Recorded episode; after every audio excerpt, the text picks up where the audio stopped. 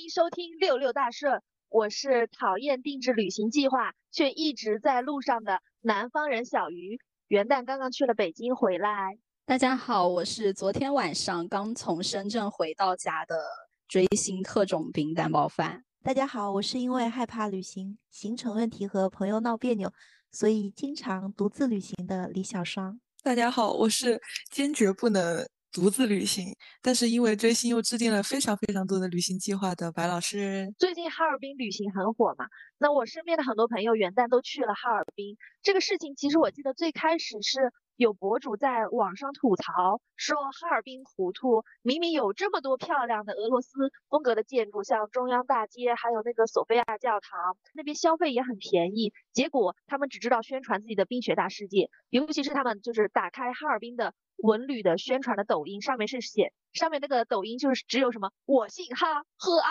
哈，激起了网友们有关哈尔滨到底有多多少好玩的没有被宣传的讨论。那么大家有看到这个新闻吗？最近哈尔滨旅游就是很红啊，而且冬天就是会下雪，对我们南方人来说是一个非常非常大的诱惑。我朋友圈也很多人去哈尔滨，但是就我对哈尔滨没有任何意见哈，我自己也很想去玩。只是最近因为哈尔滨火了，我衍生出来的小土豆文学让我觉得有点恶心，所以想跟大家吐槽一下这个事情。就是这个事情其实一开始我觉得还都还是比较正向的吧。呃，哈尔滨。当地的市民也好，或者是官方的一些呃文有关单位哈，以比较开玩笑的形式就说南方人个子小小的很可爱，呃，去到哈尔滨玩就穿的那都是那种毛茸茸的衣服，很可爱的帽子，呃，北方人就会比较高嘛，对比一下，他们就说南方人是小土豆，小土豆其实在呃东北人的眼里的话，其实是呃偏褒义哄小孩子的那种语气。呃，夸说说南方人比较小巧可爱这样子，其实一开始是一个很正面的一个走向，只是这个东西它愈演愈烈吧，最后演变成了一个巨大的娇妻文学。我感觉虽然我们矮，但是我们也没有那么矮，而且我们南方有很高的人，对吧？小鱼？对，虽然我们有的人高，有的人矮，而且我们也不一定可爱啊。为什么南方人一定要可爱？我觉得这就冒犯到我这种很飒的女生了。对对对，而且我觉得这样子也很冒犯北方女孩子。为什么嗯，北方女生就就要被他们刻板印象给定位成声音很粗壮，行为处事都很豪爽？那也不一定啊。我觉得东北也是会有呃温柔细腻的女孩子。对啊，干嘛一定要把什么南方女生、北方男生就这样搞配对，就很很性缘脑啊？对对对，这也是一种配平文学，其实对，就是搞成这种男生加女生的。样子明明就是很正常的，我去你的城市旅游。对，我觉得只要说旅游就是好玩就行了，不要搞成这种配对文学，让人觉得很咯噔。有些人网上会发的什么啊，南方是小土豆生气了，让让北方什么什么胎那种很多很矮的小。我感觉本来这个事情是很好的嘛，毕竟你说经济下行，大家。有这样的一个旅游引导的话，就可能更促进说地域间的流动嘛，大家也有机会去看一看其他地方，这种其实是本来是一个很正向的事情。但是如果你加上这种怎么说不正不正确的营销吗？把人物化成一种。一种小土豆的形式，就感觉让人很不舒服。反正我是肯定不希望被别人叫小土豆的。虽然我是一个坚定的土豆爱好者，我爱土豆，但是我不希望被别人叫成小土豆。虽然我是个矮子哦，但是我也不希望别人用小土豆来称呼我。就是我，我身高矮跟我的个性啊，我的行为举止，这个没有任何的问题。好的，以后我就叫你小帅胖，你叫我矮冬瓜吧。但是。他网上还有一种是比较好的，说呃兄弟，东北以共和国长子的感觉去迎接这么大一批的客流量，这样子，我觉得这个还是我觉得是可以，对这个蛮好的，而且很大气。不要什么宠来宠去，不要不要宠我，我我我可以来消费，不要宠我。我是我也是在网上看到的，说今年哈尔滨文旅局新来的那个局长还是还是一个领导，是其实是一个女生。这里我就要夸夸这个女生，我觉得她真的很有魄力。在哈尔滨面对这么大客流量的时候，这些服务措施啊，包括一些旅游景点的管理设施设备都做得非常的好。你到现在你也没有在网上看到什么，比如说有人吐槽哈尔滨什么物价飞涨，或者是说在某个娱乐设施设项目上面有摔伤，或者是呃遭遇到一些不好的这种东西。后还有一个点，我觉得咱们女人天生就会爱人，因为。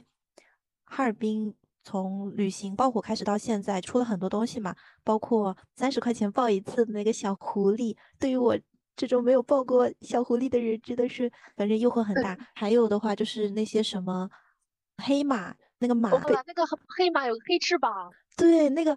好漂亮，我觉得他好厉害，他怎么能想到搞这些？尤其是在他们那种有有雪的地方啊，一个黑翅膀就黑白对应，我觉得超帅超美的。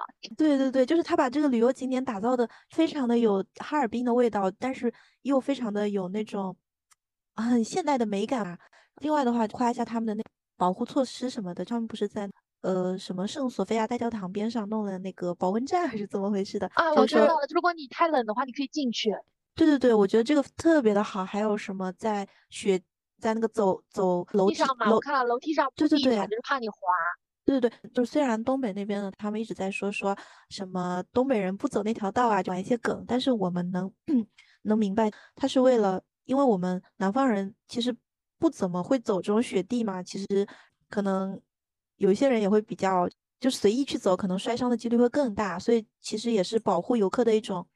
呃，方法和手段吧，是的，对，所以这种就是宠溺文学啊，其实也把呃哈尔滨当地这些有关部门的努力给掩盖掉了。其实他们是为了迎接这波客流量，为了让呃旅游业带动他们的经济，做出了很多实质性的努力，包括就是比较人性化的这些考虑嘛，并不是所谓的什么宠南方人。对，还有一个点很搞笑，就是。他们跟辽宁借了一千多个搓澡阿姨，这个事情我觉得也 真的假的？那搓澡阿姨算出差吗？对呀，他没有在这种服务的这种这种服务链上去掉掉掉链子吧？对，没有在服务上掉链子。对他们这次有哪里不足，就马上给你落实好，我觉得速度还是挺快的。是的，还有。不是说东北有东北币嘛？他们那边的那个菜，什么冻梨切盘什么的，这些就不说了。但是他们没有物价飞涨。其实我看到是有专门官员找他们那些店家开会的，说宾馆不允许涨价，要做长期生意，不要想着赚这一波就好了。如果把口碑弄砸了，后面就没得钱赚了。就专门给他们开会的。是，所以我就是还是要称赞咱们女人真牛，女人搞旅游就是那么牛。我。这次元旦不是去北京了嘛？我就专门去北京的颐和园，它那边有个很大的湖面，结了很厚很厚的冰，就在那个冰面上租了那个冰车，说的是一百块钱，你可以一张一个双人的冰车，但其实你到了那个冰上以后，上面所有的车你就随便玩，随便扔随便玩。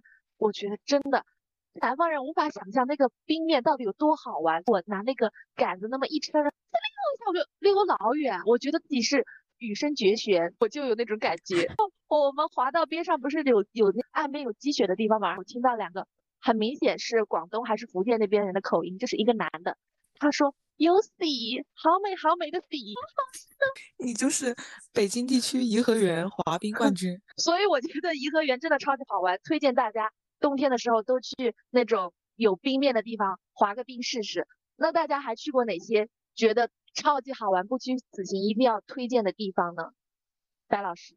因为我我的旅行其实都是以吃的为基准来制定这个旅游计划的。后期，可能因为说追星啊，到了哪些地方，就比如说在哪个地方开 live house，我就会去那个地方玩几天这个样子。但是基本上还是以美食地图为基准了，就。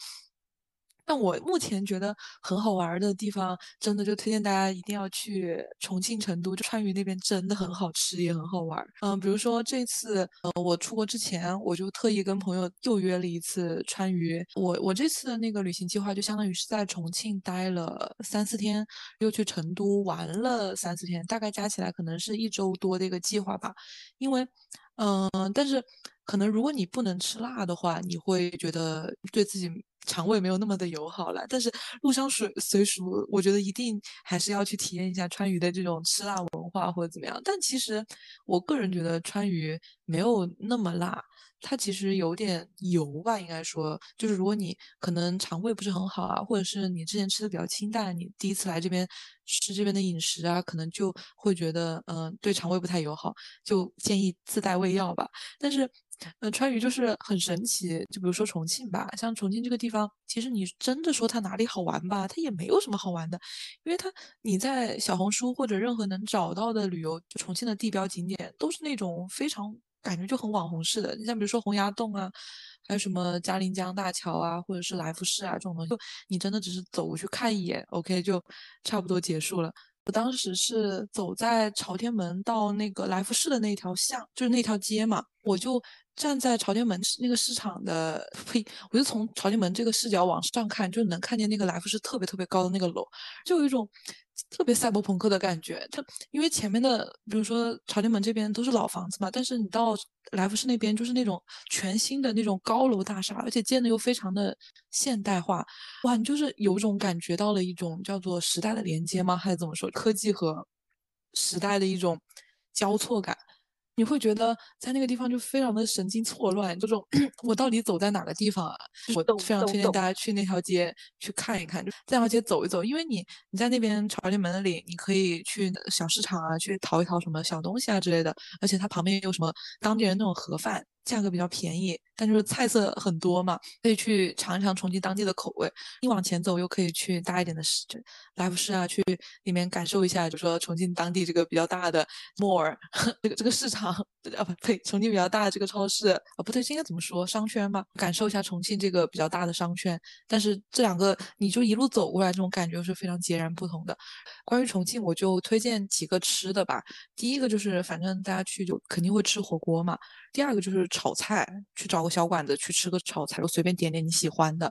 第三个就是吃蹄花汤，第四个就是钱江鸡杂。这四个东西就是我在重庆比较推荐的。当然还有什么冒菜啊，还有干锅啊之类的。这个东西我就觉得，嗯，反正哪里也有嘛。但是确实重庆的口味也会更好一点。你碰得到，你都可以去试一下。但是最主要是我，我建议大家不要去大一点的连锁。可以去自己去发掘一下，当然这个是有时间的前提下哈，你就自己去走一走，去感受一下重庆那些社区或者是一些巷子里的人文。后关于比如说下一个站，我想说就是四川吧。四川我这次去就是在乐乐山玩，乐山也是一个非常非常非常非常好吃的地方。我的天呐，我们当时虽然只在乐山待了一天，我们前一天晚上去的，第二天晚上就离开了嘛，但是那一天我就感觉那天都在吃，吃了十多顿吧。天呐，就是把乐山那些好吃的，反正我们都吃了一遍。早上吃了那个酥肉豆腐，又去买了甜皮鸭，又去吃了钵钵鸡，还吃了鸡汤饭。我最记得就是乐山当地的那蛋烘糕，真的已经开发出了 N 种不同的款式，你知道吗？我那一天吃了最起码七八家的呃蛋烘糕，而且每一家的味道就是不太一样，你就能发现每一家都有它的好吃的地方，而且他们那个就是一个蛋烘糕挺大的。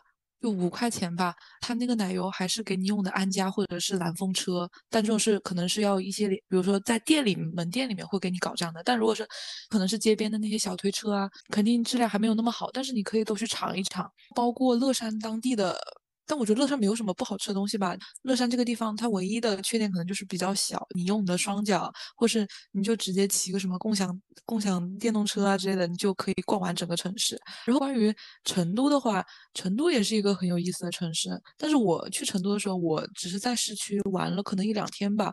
我当时更多的是去旁边周边的一些区县。我当时去了郫县，还去了其他几个地方，地方比较小嘛。我比较喜欢走街串巷那种。当时在郫县那边吃了一个当地的一个春卷嘛，还是怎么说？他们那边比较特色的一个素菜的春卷，但是那个味道就非常的好吃，我就记了很久，因为它就是里面包的素菜很清爽，感觉没有吃过那种让你觉得吃完之后嘴巴里不会腻腻的，又里面包了菜嘛，就咸甜交织。反正我这种咸甜永动机就非常爱这个东西。还有一个对于成都的有一个 tips 必须告诉大家，大家在成都的话，如果你能。订就在同等价格里面，酒店和民宿里面，我更推荐大家去订宾馆。就是宾馆或者酒店，尽量不要去民宿，因为我在成都订的民宿吧，就是订了三四家，几乎三四家每家都踩雷。反正它有点货不对版，或者是空间非常的小，尤其是如果你住在呃成成都的市中心的话，他们那边就感觉民宿就质量一般吧。可能你那个价格同等的价格，我觉得还不如去酒店或者是宾馆这样的会更干净，或者看起来让你更舒心一点。但如果说你价格往高走一点，就你的预算比较足啊，这样东西。你可能就可以有更多考虑嘛。但如果说同等的价格里面，你预算不多或是中等的话，你可以尽量的选择宾馆或者酒店这样来的 就更好一点。这次我还去了川西那边，川西的话我没有走得很远。走到了四姑娘山吧，去爬了一下四姑娘山。四姑娘山那个时候下雪，觉得很非常的漂亮。但是我当时就稍微有一点高反，脑子有点不太清醒。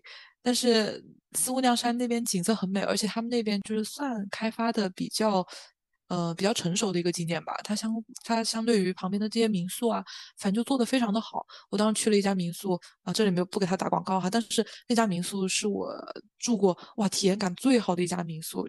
价格也不贵吧，可能就两百两百两百左右。你他那有个落非常大的落地窗，你就可以看见远处的雪山。而且他们家的老板人非常的 nice，他给我们吃当地的那个苹果啊，非常非常甜。晚上就聊了很久，感觉是个非常好的体验。反正我个人而言啊，比如说我比较喜欢吃东西的话，如果你想做一个美食地图的话，我推荐你去川渝。川渝玩一趟，大概可能定个四五天，去川渝玩一趟，就可以吃吃东西啊，看看风景啊，走街串巷。但千万一定要注意，不要碰上重庆的雨季，不要在他们下雨的时候去，就会让你的体验加倍。对，就是这样。而且重庆也有小熊猫，你可以花就几十块钱就可以去重庆动物园看那个熊猫，他们还会。表演那个什么熊猫打麻将，挺挺挺有意思的，而且反正就价格也不贵吧，可以不用去成都那么远的地方，就在重庆也能看熊猫啊。其实，OK，以上是我的发言。我就是想吐槽一下，听众朋友们，白老师是江西人，江西人说重庆不辣，这个你们要自己斟酌。我还要再说一下关于辣这个问题，因为确实江西吃的是比较辣的，但是我只说啊，或者说相对于一些。大家对于川渝的刻板印象来说，觉得它特别辣，但其实，但其实就重庆跟四川他们那边就比较油，以油为主。比如像说重庆其实是偏麻辣，但是四川的话就相当于可能又会更在麻上面就没有那么重，可能会偏轻一点，大概是这样的区别。呃，接着说重庆那些景点啊，说重庆那些网红景点，其实。怎么说？你过去看吧，你可能就是真的就看完了，你就觉得哇塞！但是这种东西其实我觉得在哪里都都是比较属于千篇一律嘛，或者怎么样。我建议大家如果去重庆的话，除了看这些比较有名的景点之外，还可以就是去走街串巷去吃一吃当地的那些小吃啊，或者是火锅啊之类的东西。像比如说，你可以打开美团去搜那些，呃，不要搜那种连锁，像比如说什么某姐啊，或者是什么。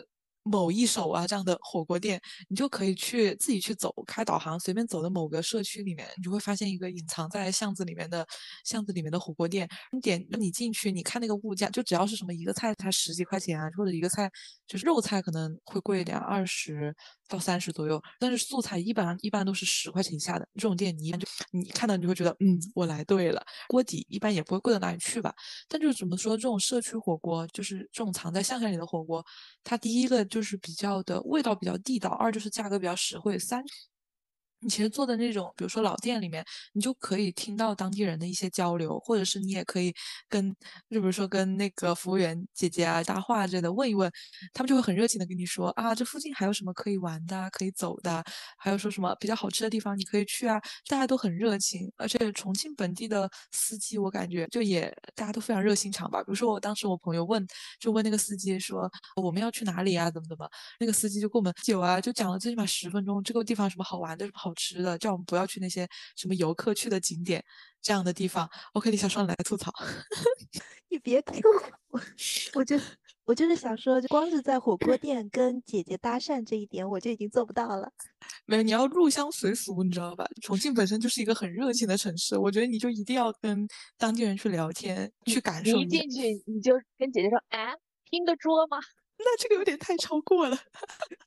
这个太超过了，所以艺人旅行是特别快乐嘛？会跟，比如说某一个服务员、某一个火锅店的 NPC 就开始聊天，跟出租车司机就开始聊天，我根本就不敢。你们不跟出租车司机聊天吗？出租车司机会知道很多信息的，其实。对对对，他们我根本就不敢。而且你只要稍微 Q 一下他，他 他就要说很多。比如说这是我是吗？我其实还挺适合当出 租车司机的。就像我们那次去北京吃那个全聚德嘛，我问。师傅，我说我去全聚德，我说你们这边是不是全聚德烤鸭最好吃啊？他跟我说了一路，后来就把我带到一个就是名不见经传的小店，说喏，我们北北京人都都在这儿吃，全聚德那都是外地游客吃的，还有什么什么四季什么民福啊，我们北京人都不吃的，说我就给你推荐这个，我们北京人都是吃这个小店的，就这个什么胡同口、小区门口这种小店儿就行了。我跟他说，师傅，我还是想去全聚德，我就想上当受骗，我要吃有牌子的。但是你伤害了一个叔叔的心。不是不是，但是现在很多地方的出租车司机，他们可能会收了一些店的钱，把游客带去那里，是会有的。就其实话术跟你刚刚那个是一样的。就哎，我你要去什么什么店吃饭，我们本地人都更爱吃那一家店。哎，有另外一家就是没那么出名，但是更好吃。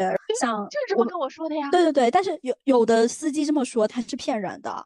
然后就把游客，就我们可能觉得，哎，你当地人嘛，肯定比较了解，就改变主意了，去他推荐的那一家。结果一吃又不好吃，大众点评一看，发现大家都是这么过来的。嗯，那我还是要吃牌子货，所以要分辨一下。对我，我不问出租车司机也是有这种道理，因为我有一次去重庆玩的时候，我问他，我说，请问这里哪一家火锅很有名？然后他就跟我说，你吃火锅，那你得去朝天门啊。我说啊，可是我从朝天门刚刚过来。他说那我把你载回去吧。牛逼！而且你知道吗？你说那钱能不收了吗？更搞笑的事情就是，比如说我先问他，我说师傅，请问，比如说哪个地方，呃，我要去吃麻辣烫，麻辣烫哪家好吃一点？然后他就会问我，你是哪里人？我就跟他说我是浙江人。于是他就开始了问家底，我最怕了。好，那是不是轮到我给大家推荐了？是的，好，呃，因为我是一个精神广东人，所以我要给大家推荐广东的某些城市。呃，首先我最喜欢的肯定还是广州。呃，去年跟白老师也是因为看演出，其实应该是前年了，二零二二年，因为看演出也一起去了一趟广州嘛。广州的话，呃，因为他们的那个人文气息是比较重的。呃，其实也没有什么太多景点吧，但是会比较适合 city walk 啊，就是吃一吃。我也是一个出游，基本上都是围绕着吃的吃的这个一个行程，所以我就很喜欢广广州。但是呃，喜欢粤菜的朋友去到广东哈会很幸福。但是像白老师他江西人吃的会比较辣嘛，他在广州是有点食不下咽，吃这些菜他都会觉得没有味道，所以大家。如果是川渝啊、江啊、湖南啊这些地方的小伙伴，还是要谨慎考虑。然后广呃，我会比较建议大家多选一些老字号那种连锁店的话，现在呃很多都是预制菜，尤其是茶楼。就都是预制菜，其实跟大家在自己的城市吃的那些味道不会差太多，就比较没意思。然后去到广呃，除了说一些呃酒楼里那那种粤菜之外，哈，肯定就是要喝早茶，然后吃呃广式的一些凉茶、甜品啊，这些我是比较喜欢的。那提到粤菜的话，还要不得不 Q 一个地方，也是去呃二二年的时候跟白老师有一起去玩了一天的顺德，是食在广州，味在顺德嘛。嗯，顺德就是也很出名的一个美食城市，然后它是一个很小的地方，整个城市建设的话，也看起来就是小呃小县城呃地级市的那那种风，然后整个城市也比较小，从广州直接过去的话，好像都是可以坐地铁到的，啊大巴或者高铁都很方便。然后顺德有一点比较好，就是因为它呃没有广州那么发达嘛，所以它其实整体物价比较低啊，老字号会比较多，所以其实像喝早茶。呃，去到顺德喝会比较好，那个味道会更正宗一些，没有那么多的预制菜。然后还有去顺德的话，就可以尝试一下鱼生。我跟白老师当时就有点担心鱼生吃不惯哈，因为它巨大一盘，怕吃不惯的话浪费钱，所以我们是点了虾生。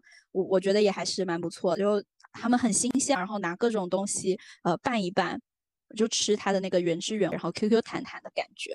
啊，还有就是我。上个月刚刚去了一趟汕头，我觉得汕头也是很不错的一个短途旅游的一个城市啊。呃，汕头的话，因为它在文化属性上哈，潮汕是会呃更靠近福建一些，所以对于福建人来说，去到汕头吃的东西跟我们自己在福建吃的很多会比较类似一点。然后去到呃汕头的话，肯定是要吃各种牛肉的东西了，牛肉火锅，还有呃像我们那天有吃了一个牛肉的炒粿条，我觉得也是超级无敌好吃。以及这次在汕头，我们真的是一天吃大概六到七顿，然后还尝试了呃潮汕毒药，是潮汕生腌。我们那天去到那家店也非常推荐给大家哈，叫东市白粥，就东边的东市场的市。呃，这家我们大概是晚上。晚上好像有快十点钟才去的吧，其实已经大排长龙了。大家如果要去的话，还是尽量早一点吧。然后他们家的价格的话，我觉得也还蛮公道的。虽然说都是虾，然后皮皮虾，还有呃螃蟹这种，但是我们六七个人，其实人均吃下来也就五六十块钱吧。然后一开始其实我们还会担心生腌会不会吃不惯哈，但是那天尝试下来完全不会吃不惯，因为呃它。怎么说呢？它它味道就很正，就是很很鲜甜、很鲜美的海鲜。呃，他们家店叫东市白粥嘛，呃，潮汕生腌配白粥，非常奇妙的搭配。以及他们家的那个空心菜炒的巨无敌好吃，大家如果有去的话一定要点。然后我思考一下，汕头还有什么？我印象比较深的就是这个。然后以及呃，最近呃，就前两天刚从深圳回来嘛。深圳的话就是一个打工气息非常浓厚的城市啊，他们。就没有什么人文气息，大家来到这个城市都是搞钱的，所以其实深圳有点美食荒漠。我去玩了两天，瘦了三斤，然后我们吃饭都是只能吃连锁店，真的有点搞笑。但是我觉得也还可以了。我我们去吃了早茶，还有我一个人去吃了呃下午茶，我觉得味道都是在及格线之上的，只是没有其他的几个城市让我感觉惊艳。大概这样。你们没有没有怎么去过广东是吗？我要插一个，我今年也去了广州，但是这次广州我吃到了非常非常好吃的东西，那就是榴莲鸡。对，榴莲鸡你没有听错，就是他把那个新鲜的榴莲和鸡一起煮，哇！但是你知道吗？反正我没有吃过这么好吃的东西，它太好吃了。就是如果你能接受榴莲的话，天呐，这简直是这道菜，你你去广州一定要吃。它那个鸡用的是一直热的吗？是。对对对，它是在一起煮，就有点像那种，像比如黄焖鸡那种，就煮法，它煮在一个煲里面，就是把先把那个，就是把鸡就是腌制，然后已经其实上桌的话，那个鸡已经是熟了的嘛，然后它旁边再放了那个榴莲，你煮的是把两个拌在一起，而且它那个鸡用的是就是清远的那个什么走地鸡嘛，就是非常非常的嫩。然后你吃的时候，你就感觉，因为榴莲煮化了，它就是软软的，它就糊糊的，就包裹住那个鸡肉。那个鸡肉就是相当于它虽然就是咸的，但是里面又透了一丝清甜，就跟那个榴莲的味道非常的搭。因为榴莲它其实煮煮开之后就有点香味嘛，你吃的那个就感觉非常奇妙，像在吃一道甜品一样。但是你细品的话，就是又能吃到那个鸡肉的鲜味，就是非常的美味。推荐大家一定要去广州吃榴莲鸡，这是我这次去就觉得最好吃的一道菜，真的。哎，我突然还想补充一个好吃的东西，呃，如果是口味淡一点的朋友，都可以尝试一下，就是粥底火锅，那就是拿白粥做，然后我们会先那个呃海鲜贝壳类的，然后哦，我吃过这个，超好吃的。对的，就是就是吃食物原汁原味的那种鲜甜味，呃，多涮就涮了海鲜，涮了肉，涮了菜之后，它那个粥也就有这些食材的味道了。就很鲜很鲜，对，然后它就变成一锅就是海鲜什锦粥了。小双呢？小双有推荐吗？嗯，他刚刚说那个粥底火然后我就想说，我们就是我我我们这边最近也开了一个那种广式打边炉，然后我也去吃了这个粥底火锅。我们就把它还会另外就是选择加那个什么三就是瑶柱啊什么什么东西放进去一起煮嘛，然后你就第一口喝那个汤，反正就是我感觉你的那个三高啊什么。一下子你就上来了，是这样的，就是我我觉得粤菜它就是有一种朋克养生，其实嘌呤啊什么的这些也都挺高的，但是广东人又很注重养生，煲汤啊什么的。我你们两个是范范老师跟那个白白白老师，哎，范老师跟白老师，你们两个人去广州都是很快乐，对不对？然后，但是我去广州第一次是我大学的时候去。我那一次去真的是超级苦，因为我吃的是吃东西没有吃什么，呃，像你们说什么特色菜、走地鸡、生腌之类的，我当时是去吃的披萨，然后披萨，对，然后吃了那个便利店卖的那种鱼鱼鱼蛋咖喱咖喱鱼丸还是咖喱鱼蛋？咖喱鱼蛋，对，反正就是这种东西。呃，你也不能说不好吃，但是它就是但是没必要吧？不是这个东西是好吃的，但是你不能去便利店吃。对，然后我们也没有，好像应该是也没有去茶楼，因为当时去我我当时去广州是大学的时候，然后那个时候财力有限，反正我记得好像来回才三百块钱的飞机票，然后加那个机建费应该才多五十块，又是早班机和那种红眼航班这样子的组合，所以我们当时去广州去打卡了小蛮腰啊这些景点，反正都是有去看，但是就是吃的时候真的是非常的委屈自己。哎，另外我你先说，你先说。对，然后当时。广州给我留下的一个很不好的印象，我们我们当时不知道为什么就是在那个广州的街头暴走，然后没有这个没有没有去坐那个地铁，就是在两个景点，比如说我要先从 A 景点到达 B 景点，本来是可以坐地铁，但是我没有选择坐地铁，我们就暴走，暴走几公里的那种，哇，反正给我留下的印象非常的年轻人体力好。刚刚李小双说到了。小蛮腰，我就想到我和蛋老师前年去广州那次奇遇记，就真的，因为我们当时是看二零二二年的那个二零二二年原计划办的《我有哥哥了》线下嘛，相当于就是原计划易安中学那些小孩还有易安音乐社两个哥哥在一起办了一个八个人的 live，巨好笑。我们当时那天是已经看完了演出的第二天吧，第二天晚上我们去正好在小蛮腰那里，那天好像还碰上了音乐社两个人迟毅和刘牧阳正在直播。在带那个什么，在淘宝带一个货吧，好像，我们就正好走的小蛮腰那里，掏出手机，发现他们俩在直播，我们俩就拿出那个手机想，就是打个卡，用他们俩直播的画面，还有一把那个我们当时领的一元，跟那个对面那个小蛮腰合照嘛，巨好笑。旁边就正好路过两个妹妹，他们就看着我们俩那么拍，惊讶了一下，我们才发现原来。那两个人也是画死，碰巧又在小蛮腰又见面了。世界很小，而且而且我跟白老师就是在海底捞偶遇，他们也是广州那次。对，那海底捞那次真的很好笑。我简短的说一下吧，因为那天演出其实结束，我们到海底捞已经十点十一点了吧，差不多。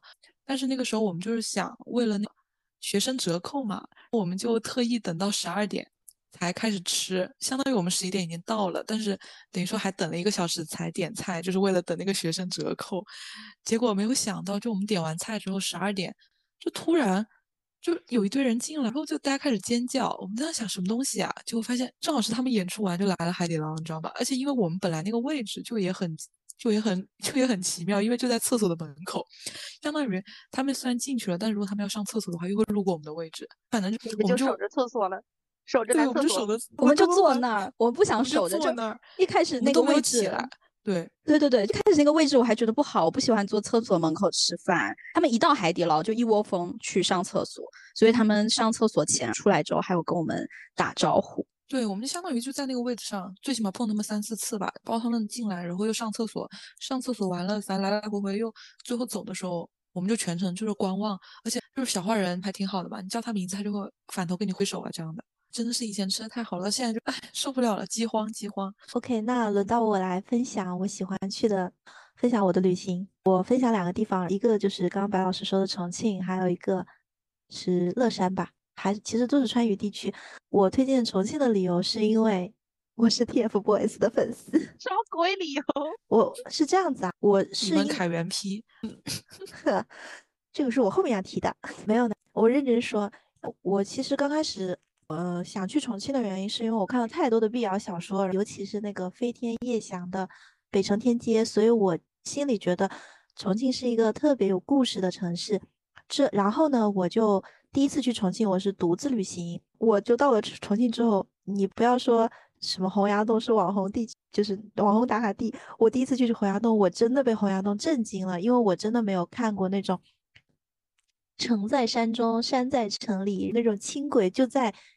就在我记得轻轨是在我的下面那里，是不是？他就在那里开过去。你你当时整个人的状态就是轻飘飘的，你会感觉在重庆好像时间过得慢一点，因为我们沿海地区是比那个川渝地区的天亮的早一点的嘛，所以意思就是说他们那边的天暗的会比我们这里晚一点。我当时就觉得这一天怎么过得那么的长呢？感觉好像一天都是亮。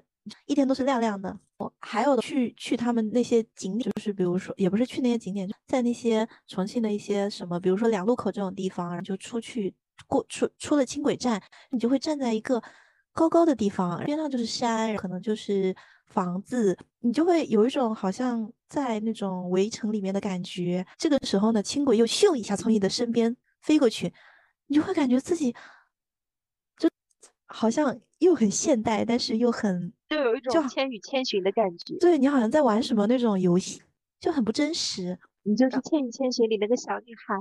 对，嗯，是的，而且我真的觉得重庆很美，尤其是那鹅岭公园吧，我好我好像每次去都会去一趟，因为我就是你坐轻轨到鹅岭站嘛，然后再往上走，我就是我其实打车啊，就直接打公园里面，就就走到那个公园上面，它不是可以看到那个江，直接就把两个区划分开来嘛，非常的壮观，因为因为你视野很高，你看到下面的时候，你会觉得自己整个人都有一点伟岸，你就不会觉得自己那么的渺小，你反而觉得自己的视野很广，你会有一种心化了你的心灵了。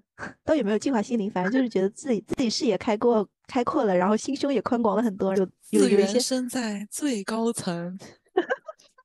对对对，我我有一次去重庆的时候，就是延误飞机延误的很严重嘛，那次还大暴雨，我就一直被困在那个机场里。但是我不知道为什么重庆就是有一种治愈我的那种功效吧。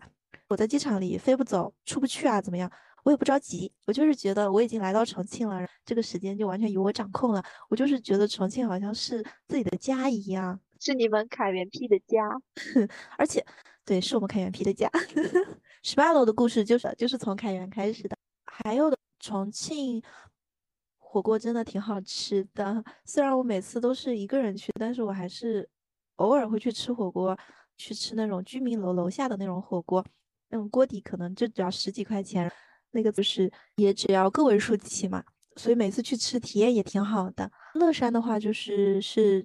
今年是去年的那个夏天刚去的，我也觉得乐山真的很好吃，因为我是跟我的好朋友一起吃吃的，我们一天至少吃了七八顿。比如说早上起来我们就去吃那个什么豆花，吃那个夹咖饼，然后还是什么？咖饼，有点像肉夹馍，我感觉。对，但它里面夹的是粉蒸牛肉或者是粉蒸肥肠，就是非常的香。它那个它相当于就是在店里有那种小波波嘛，对，呃，比如说咱们你蒸小笼包的话是那种大一点的那种蒸蒸屉嘛，应该那应该怎么叫笼屉？就反正有那种小的蒸笼嘛，一层一层一层的。但是但是他们这边店里面就是那种非常小的小蒸笼，就一层一层垒起来，就里面是粉蒸牛肉或者是粉蒸肥肠。他就拿着那个饼，把那个饼中间划一刀之后往里面加，再给你加一点辣椒，加点香菜之类的。你一吃进口就是很香，而且价格又很划算那种，对口味很奇特。饿死我了！对，它好 像一个只要六六七八块钱吧，反正是个位数的，我记得。然后去我就是我这次去乐山，我真的体验感非常的好，因为我跟我这个旅游搭子特别的合得来，我们两个就是主打一个吃，吃他妈的，我们。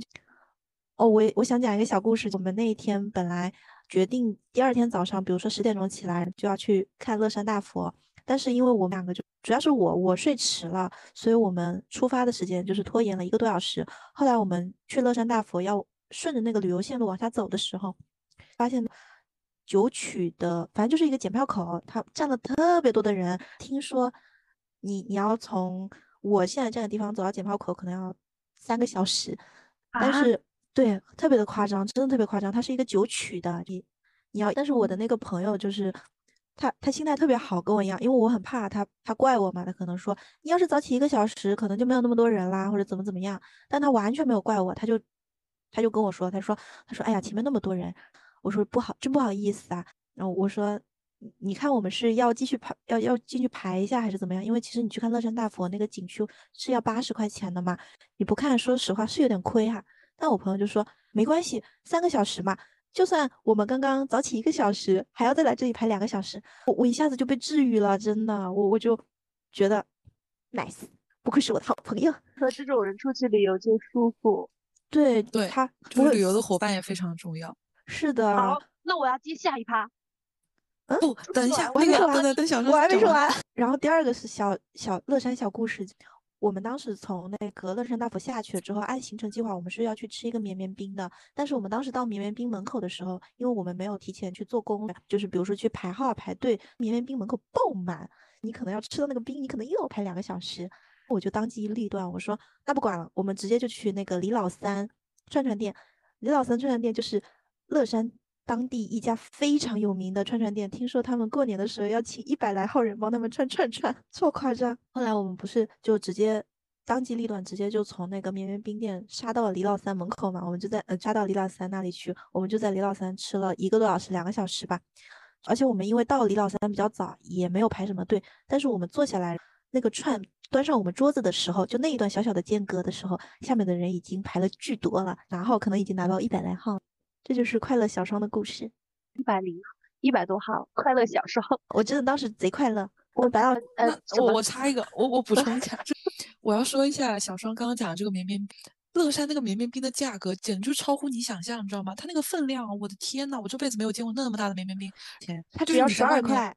对，你在外面，下有的店可能十二到十五吧，反正就不会超过二十。但是你你知道那个分量，就是在外面最起码得五六十。就你放那个桌子上，就感觉有个有座山在你面前垒了起来，它就像一个乐山一样落在了你的桌子上，这种这种压迫感，知道吧？所以你就对，反正我们两个人 吃一个绵绵冰完全吃不完，最起码我觉得得三四个人。啊，那你们胃口有点小。我是跟他一人一个，我觉得可能是，因为我是我是绵绵冰的，秋天去的，秋天可能可能天气有点冷嘛，就不太适合吃那个时候。就就反正，但是就就如果你夏天吃的话，我觉得一人一个完全没问题。秋天你还要吃绵绵冰啊？那你也太爱吃绵绵冰了吧？你去了总要吃一下的，对吧？还有一个，我还要补充两个，一个是呃关于重庆的火锅，这一点我一定要提一下。我大学毕业之后就回家了嘛。但是我一直很想，我试图在家附近找那些味道很像重庆火锅、能够还原重庆火锅的火锅店。是，就是我我找了就差不多一两年吧。这一次我回重庆，我终于明白了，你知道吗？火锅这个东西真的只有在重庆吃才是火锅的味。就你你在全国任何一个地方你吃，你都。味道就是不一样的，就是重庆那个味道。比如说，我当时跟跟在青旅碰到的小姐姐，我们一起去一一家火锅店吃嘛。然后我们那个出租车就开到了前面那个路口，我们得下去自己走到那个店里面。但是我一下出租车，其实实际上还有五六分钟的距离嘛，我就闻到了那个味道，它那个味道是钻鼻子的香味，非常的香，而且让你就感觉哇，这就是火锅，你瞬间那那一刻就提神醒脑了，你知道吗？我去吃那个火锅，我吃了吃，我最后就发现，我觉得真的是你。不能试图去找一个东西能够复刻它，它就是留在重庆本地，它才能叫重庆火锅。你在外面所有的任何一家复刻，你都找不到另外的味道，它只能就是说是外地的火锅店。重庆火锅真是真的是不一样的。还有一个。我还想说一个，你如果去重庆的话，还有一个很好笑的事情，大家都会去时代峰峻门口打一下卡。虽然你可能不搞时代峰峻，或者是你只是耳闻一下，你也不搞二代、三代、四代这样的，但是你就会去重庆看看。对，你就想去看看凑个热闹，你知道吧？因为我很好笑，就因为我虽然我没有去过时代峰峻吧，但是我有的朋友他们会去时代峰峻门口踩踩点啊什么的。我最近这次有个小姐姐，青旅的一个小姐姐，她她就也不喜欢时代峰峻吧，只是纯属说去打个卡什么的。她就她就跟我说，她那天晚上远远的就想去接他们下班嘛。但那个时候就是只有公司里面现在只有四代了嘛。她说她就站在时代峰峻门口就比较远的一个柱子那里，她就说隔着那个，她就说老远看这些。其他人在那蹲下班，就一边给我拍图，一边在那说：“这是谁呀？这是谁呀？怎么突然大家又上去了？怎么怎么样？反正这是一件还挺挺有意思的事情嘛，就是可以去感受一下，对，可以去感受一下追星氛围，即使你追或者不追这样的。还有一个就是，如果你是画四的话，有呃有两个点你也可以去打卡一下。第一个点就在。这两个点其实都在解放碑。第一个点，我不知道大家有没有记得，呃，林默在那个干杯 MV 里面开头，他就是在呃解放碑里把他眼镜摘下来，上那个在。对，它其实就在解放碑中心那里。你顺着那个中心往旁边走一点，最近的一家 KFC，它就是当时李默、敖子逸还有陈思旭三个人聚会的那一家 KFC。你现在还能找到那张桌子，那张桌子还在，就可能墙壁上的 贴画有改变，你也可以去旁边看一看。对，就是我反正当时去的去的话，我还特意去两个地方，就这两个点踩了一下，打了一个卡什么的，这就很有感觉吧。毕竟确实是。这个事情感觉就还挺有纪念意义的。如果大家去那边可以在解放碑附近玩的话，也可以去看一下。还有一个就，呃，解放碑零点的解放碑可以去打卡一下。比如说你当时正好碰巧在附近玩，待到了零点，你就可以拍一张的解放碑零点的时钟。就是，而且零点的解放碑也很热闹，反正也挺有意思的，大家可以去感受一下。嗯，那刚才小超说他出去玩的时候，他的朋友就是非常的善解人意。出去玩一般我是那个。来制定计划的人，我的朋友就无脑的跟着我走。旅行中其实最好的搭配就是一个赶尸人一个尸体，就是他不动脑子做攻略，所以我带他去哪里，他都是好美好美，好吃好吃，同意同意。如果排长队，那就算了吧，都听你的。那大家一般都是制定计划的人，还是说那个无脑跟着走的人？大家觉得哪一种旅行方式是比较好的呢？大毛范老师，我我是看跟谁去，我如果遇到比我还屁的人，我就会做计划。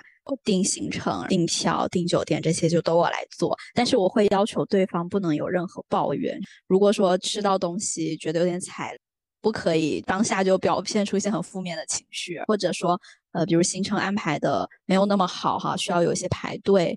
呃之类的也不可以怪我，你既然不付出这些时间去去做这些事情，就等我安排的话，你就要情绪价值给我拉满。但是我呃今年比较多次出去玩都是跟一些 J 人朋友，而且他们是非常非常 J 的那种，他安排行程会把那个颗粒度啊弄得非常细，细到我们当天的时间他会。都会划分出来几点干什么，一天吃多少顿，地图全部都剖好。所以我最近几次出游，我就是那个实体，我就是在出发当天才会问他们，我们今天要去干嘛？我们今天要吃什么？一一会儿去哪？我才会去了解这些东西。那也很幸福。对，我觉得就是大家有一个搭配。如果说是好几个人出去玩，分工一下，把谁谁拍照比较好，那他就主要负责这个；谁比较擅长制定计划、安排行程，就揽去活。然后比如还有谁记个账啊之类的，我觉得这样会比较和谐一点。那小双呢？小双是那个制定计划的人吗？我这个事情就是，其实我基本上每一次都是制定计划的人，但是我。每一次都会因为这个事情跟我的朋友闹别扭，所以我现在就是完全完全要换朋友，对，完全 直接就把朋友换掉。如果你不跟着我的计划，那我就把你劝止掉。那你是贼人吗？我不是，其实我是我是 P 人啊，我是那个 INF，就是我其实挺随意的。我每次跟别人朋友们制定计划，就是那种我会画一个那也不是画一个，我会在地图上标注一下我们大概要去哪几个点，就会说第一天我们先去这两个，你看好不好？第二天我们再去那两。就会先协商好，但是呢，制定计划这个事情上面有一个是有一个问题在于，一般我们在去某一个景点玩的时候，这个景点的附近大多数都是没有那种特色小吃的。我我不知道你们，我不知道你们能不能理解这个事情。假设你去冰雪大世界，冰雪大世界的隔壁一定没有，呃，东北的那种炒菜馆特别有名的，就这么个事儿。哦，所以我们比如说在这个地方玩玩，拍个照，你本身其实是有点累的。你要去吃饭的话，你肯定是要坐车，花一点时间。我的朋友很多朋友就是会跟我甩脸子，为什么你不就你不在，比如说冰雪大世界的边上，马上给我找一家炒菜馆，那我就把你换掉。你就生气了，你说我就操你妈的！不是我，我觉得这种朋友他是不是对吃没有太大的热情？他可能觉得吃啥都差不多。哦，不是，因为我我。因为我去过几次重庆，所以我会带我的朋友去重庆玩。我已经会事事先跟他打好招呼，我就会跟他说，洪崖洞的边上没有火锅好吃。他去洪崖洞，比如说我们在洪崖洞那里逛逛完，我们肯定会去那千厮门大桥嘛，在那个桥上拍完再下去，接着我们再会打车去，比如说朝天门啊，或者是那个附近哪里再去吃火锅。那我的朋友就受不了，他说我在。洪崖洞这里走上走下累了，然后又要去桥上跑跑上跑下拍照片，那我肯定要在这个附近吃啊。那他能不能就是不要吃那些有名？像我和我朋友，我们愿意随便吃点，他又不愿意，那那是他的问题，换朋友。不是，他他就属于什么都不满意。对，他就他就是点点那种什么都不满意，他吧？但是，哎，我觉得就是如果你在旅行中对什么东西都很挑剔的话，幸福感真的会很低。而且会是的，会让你的同行人非常的内耗，你又一直会觉得是不是我的问题？对，有的人他就是一定要去吃当地特色，有时候大家已经很累了，就想随便吃点睡了算了。而且我上一次跟我的朋友就是出去玩哦，玩的还比较好，去福州，因为我们两个就是不追求非要去某一个店里面去吃这样子，我们就说如果能点得到外卖，我们就把外卖点到去酒店，因为。其实秋冬天出去玩还挺冷的嘛，我们就在那边，比如说照片拍完，我们就说，哎，马上打车回酒店，然后马上把那个外卖点过来，这样我们在酒店里暖暖和一点去吃也很好，对不对？就不用到处跑。但是我有之前的那个朋友就真的希望他不要听这期播客，我真的觉得他很傻逼，他就非要去那个店里面，比如说重庆吧，重庆的路又又不好走路，你就安安心心回到酒店里面去，你就点几个外卖，有什么不可能？如果你要去吃火锅的话。那我们肯定是要去安排一个地方，特地去吃一下火锅，休息一下，再去景点，对不对？对，哪有他妈的，你刚这边爬完山，这边吃火锅，我叫你吃你也吃不进去啊，你的胃受得了啊？嗯，我觉我觉得可能也是，嗯，稍微我们到了这个年纪哈，体力肯定不如一些大学生。我觉得有一嗯些东西，它外卖如果对口味影响不是很大的话，我觉得偶尔休息一下，比如今天我们上午爬完山，下午挺累的，就回到酒店休息，点几个外卖吃一吃，看看电视，躺一躺，也挺好的呀。这样比较比较 chill 一点，而且第二天你再出去玩，你也有那个体力。对啊，或者你是你睡到晚上，你晚上出去夜生活也可以啊，反正是旅游，就是随便的呀。对呀，就是随便的呀。而且我一我比如说制定旅行计划的时候，我会说，呃，假设这两个点我们今天要去，那我就问你愿不愿意去，因为这两个点可能，呃，虽然是临近的，但是你可能走过去中途还是要花一点时间的。我会事先问你你要不要去嘛？你事先跟我说了你要去，那我们今天就一定要去。但是如果你在比如说去了 A 点之后，你去 B 点的路上开始跟我甩脸子，你说你不想去 B 了，那我就会生气。因为我可能已经想好了我要去 B 点拍什么照片，或者是说我要去，对，主要还是拍照片。对，要不然你就再拿出一个 C 方案，对你不可以这这让人家时间落空啊。对，我最讨厌的就是时间落空。虽然我是一个 P 人，但是我的时间也是时间，是的，所以我觉得也不是我制定计划的问题，主要是我那几个同学真的真的不行太。急躁了。我觉得是这样，你出去的话，如果你不是个人旅行的话，你大家一起出去的话，还是你在考虑自己的情绪上，也要更照顾别人的感受，就是这样的。我就反正你不能自己舒服，让别人不痛快。我一般就是，如果大家一起出去的话，我觉得就 OK 啊，就你们你们觉得 OK，那我也 OK，就我不会太去强调自己要去做什么什么什么什么。当然，如果说这个东西是你提前计划好的，OK，每个人自己的需求都列出来或者怎么样，你有一个计划这样的，我觉得无所谓。但如果你就说临时到了那个地方，你就突然说，哎，我不想怎么怎么样，我觉得就很影响整体的一个就情绪吧，或者是进度，让人觉得，而且觉得就会我就会觉得就旅行不快不快乐，就这趟感觉嗯总有个小疙瘩什么的。所以很多人不是说一趟旅行就能见真伪嘛，说可能很多人朋友在一趟旅行之后就不联系了，一趟旅行非常能见证友谊友情的持久度。对，我觉得这些问题的本质其实不是计划做的怎么样，而是有一些人他不考虑别人的感受，比较以自我为中心。其实我觉得出门玩开心最重要嘛，很多东西都是可以商量的，即使是临时有一些变动，其实出去旅行也挺容易有一些临时的情况的。那大家就是抱着说我们来还是心情好最重要的这个前提下，其实去做一些协调啊，或者大家临时改一些方案，我觉得也都还好。但是那种就很摆烂的，直接直接甩脸子啊，或者就只顾自己，完全不顾别人的这种，就是性格的问题。对，就是你做计划的时候，你没有办法计划到这个人今天是开心还是不开心，或者是说这个人。对你，你没有办法。就像我之前跟那个点点协商好了，我说我们今天要去博物馆，结果你到了那个地方，你说我不想来了，你他妈人都在那个门口了，你现在跟我说不想来了，那你是想怎么样？去死！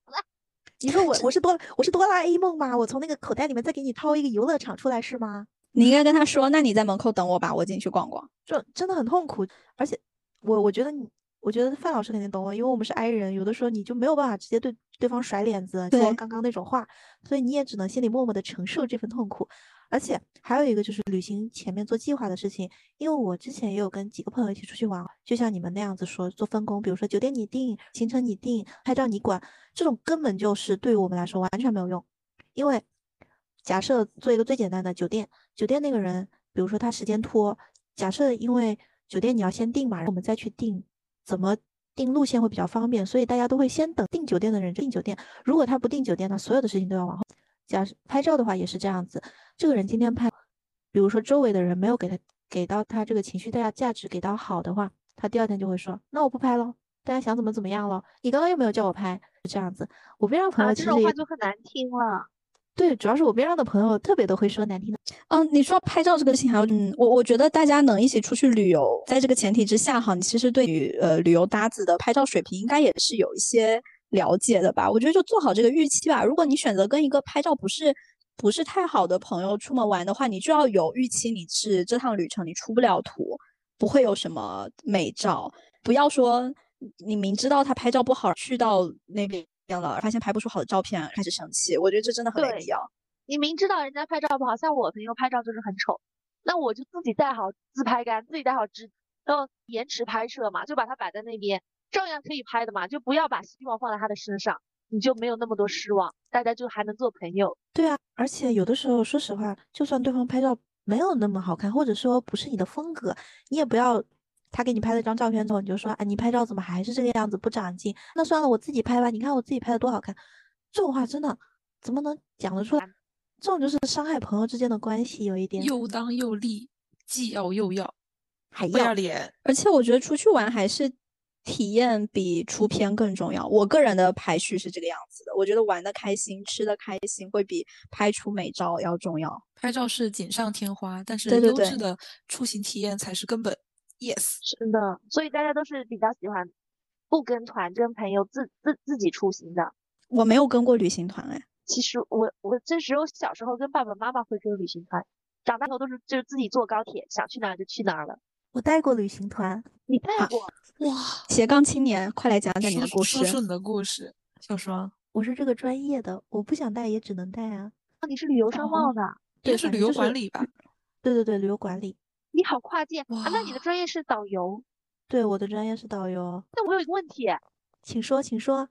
你们你们，如果你的专业是导游的话，那你背你就是能背出你们你负责的那个地方的旅游的那些简介，还是说全国名胜你都要背出来？这个是分的，我当时考的是国导，我国导没过，因为我的那笔试没过，面试过了。面试的话，就是你说的要背全国的景点，哦，它是分那个地陪的，地陪的哦不是分地陪啊，就分本地的那个导游，导游就是背温背我本地的景点就可以了，还挺多的，我记得那个景点，不知道是百来个就我背吧，抽三个。百来个。对啊，我们我们中国地大物博，那那我想说，如果那个全国的你没有背完，你就是不能做全国的景点那个活儿就不能干，就只能干那个你考过了哪一家，只能做哪边的导游。对，但是其实也无所谓，因为现在都是那种挂着的嘛，只要你有个导游证就行了，你也不管到底是本地的还是国导，他们还会有那个外国导游，外国导游就是去外国的全美，这个的话好像是要英哦语过六级还是过四级才可以去申请的，当导游好像要超过几年这样子。那他们导游的工资是怎么算？是基本工资加上跟团的消费提成吗？因为我是那个对，呃，算法是你这样算的，但是现在就是有很多马临时工的话就没有基本工资，你带一个团算一个团，具体里面的不要再问了。但是还好小双你没有从事这个工作，不然疫情三年你就饿死了。你不会就是疫情三年转行的吧？你在说什么屁话呢？那也没有，想到那个我是替没有啊。其实好像疫情三年的话，导游也还可以吧，因为现在不是有那个研学嘛，他只是不出去带，家里面在我们当地搞一些那种学生的活动啊，都很多的。导游嘛，说白了就是靠嘴吃饭。你靠嘴的话，那你能吃的饭可太多了。那你你为什么要转行啊？因为你不想再说话了。因为因为我就是写字，我就是喜欢干这种不挣钱的活儿。你就是喜欢在办公室里让领导给你再改一百稿。我就是喜欢在办公室里面对领导点头哈腰，在背后默默的写写那种什么小说骂他。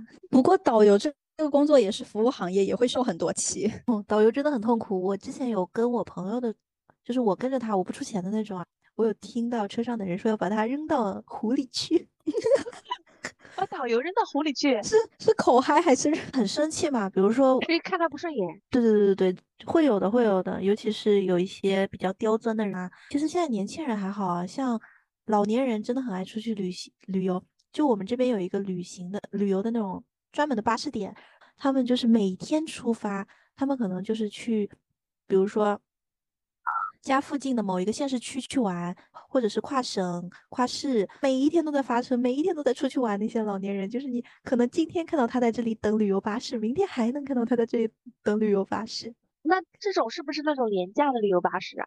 对的，就是比如说都是那种什么幺九九、二九九的团呐、好有趣，没想到。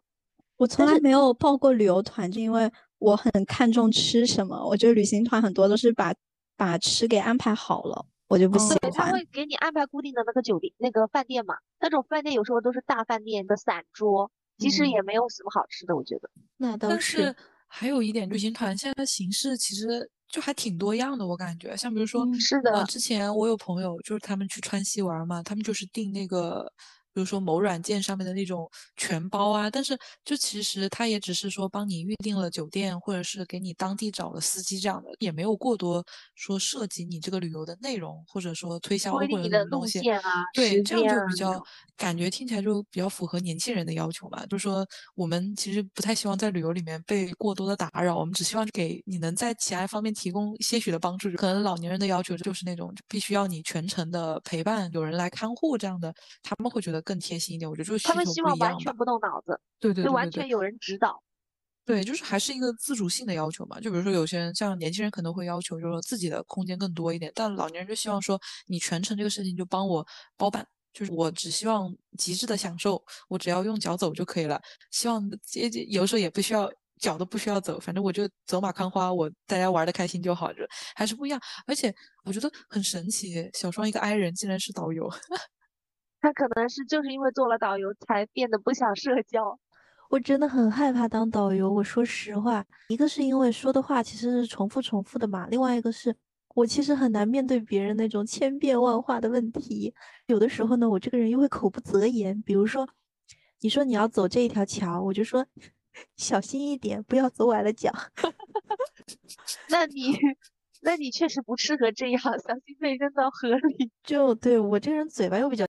而且我这个人大家也知道，有一人吧，我也不分场合，有的时候我这个脑子小小的我就出去了。那你真的幸好你没做，要不然你真的会被扔到河里去。没有，一般我都是不讲话的那种人。比如说我带团出去，在车上的话，一般导游会跟大家介绍一下今天的行程，搞一些什么娱乐活动，让大家增进关系。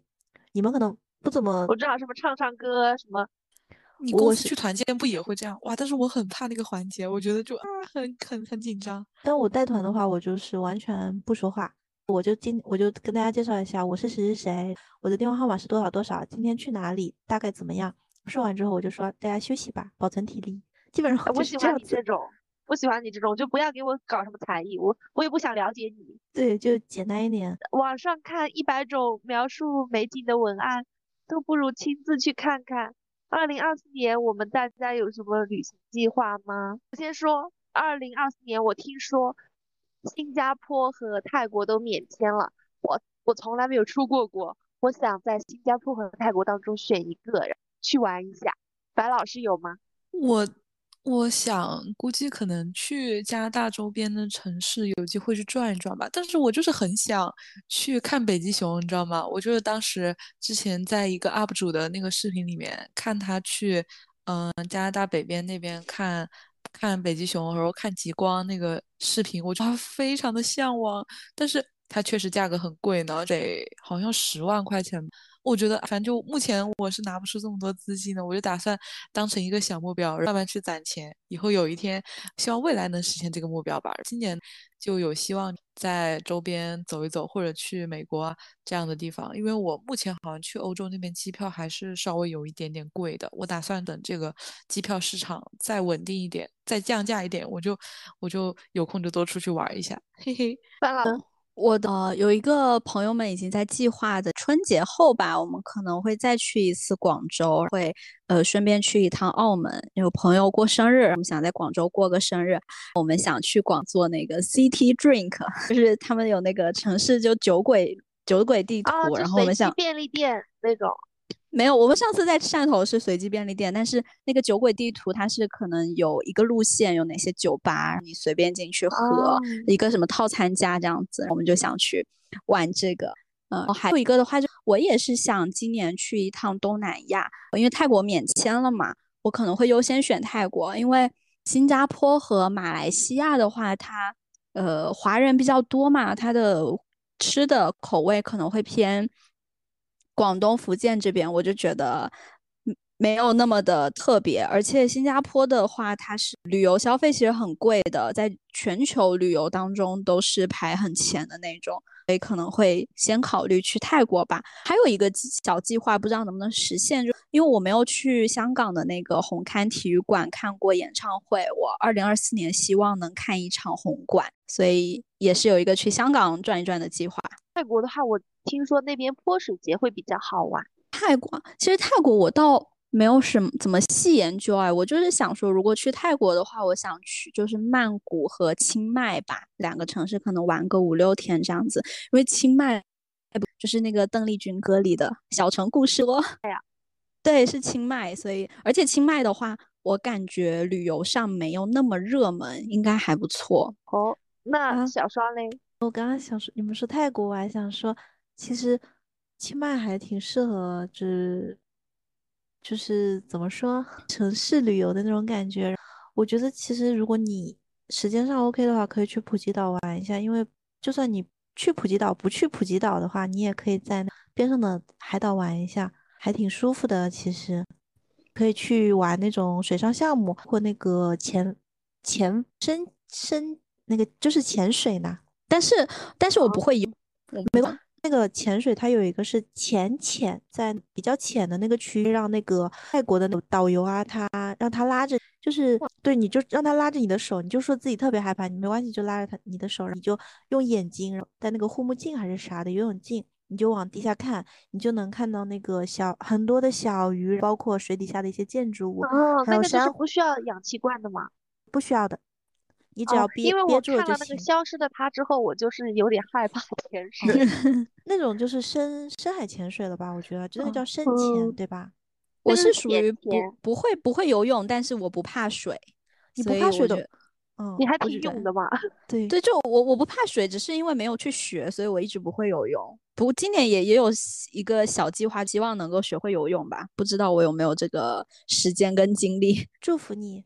希望你今天今年学会游泳，啊你就可以去玩潜水，这种真的很舒服。我的二零二四年旅游其实是还是希望每年都去重庆一次，当然这个只是我每年的，就像皇帝要去避暑山庄一样，每年八月就要去重庆，一是回自己的后花园是吧？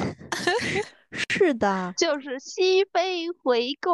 因为我的那个好朋友旅游搭子，他是在那个成都成都工作，所以我如果去重庆的话，我就可以顺便去成都嘛，这样我可以连起来一起玩儿。这样，另外一个话，我今年的旅游计划其实是打算在我自己城市的周边一圈玩儿，我就没有打算去太远的，就像浙江省内吧，省内玩，或者是说去一下福建。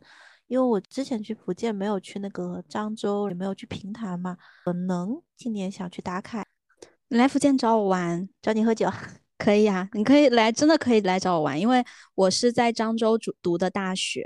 厦门因为离漳州也很近嘛，你要是去漳州的话，其实也可以厦门一起转转，或者我可以陪你一起去漳州，我很近的。今年二三年的春节我就是在厦门过的，我不得不说厦门。除了集美区，我觉得那个那个叫什么思明区，我真的到现在一一步我都不想踏进去。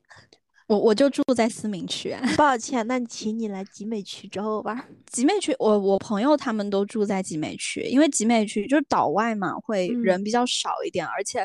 呃，我我前之前一段时间我有给你们发吧，集美区那边有一个站点叫做集美学村，它就是有一个海上地铁，它地铁就直接从海面上过去。我每次经过那一站，我都觉得确实还是挺漂亮的。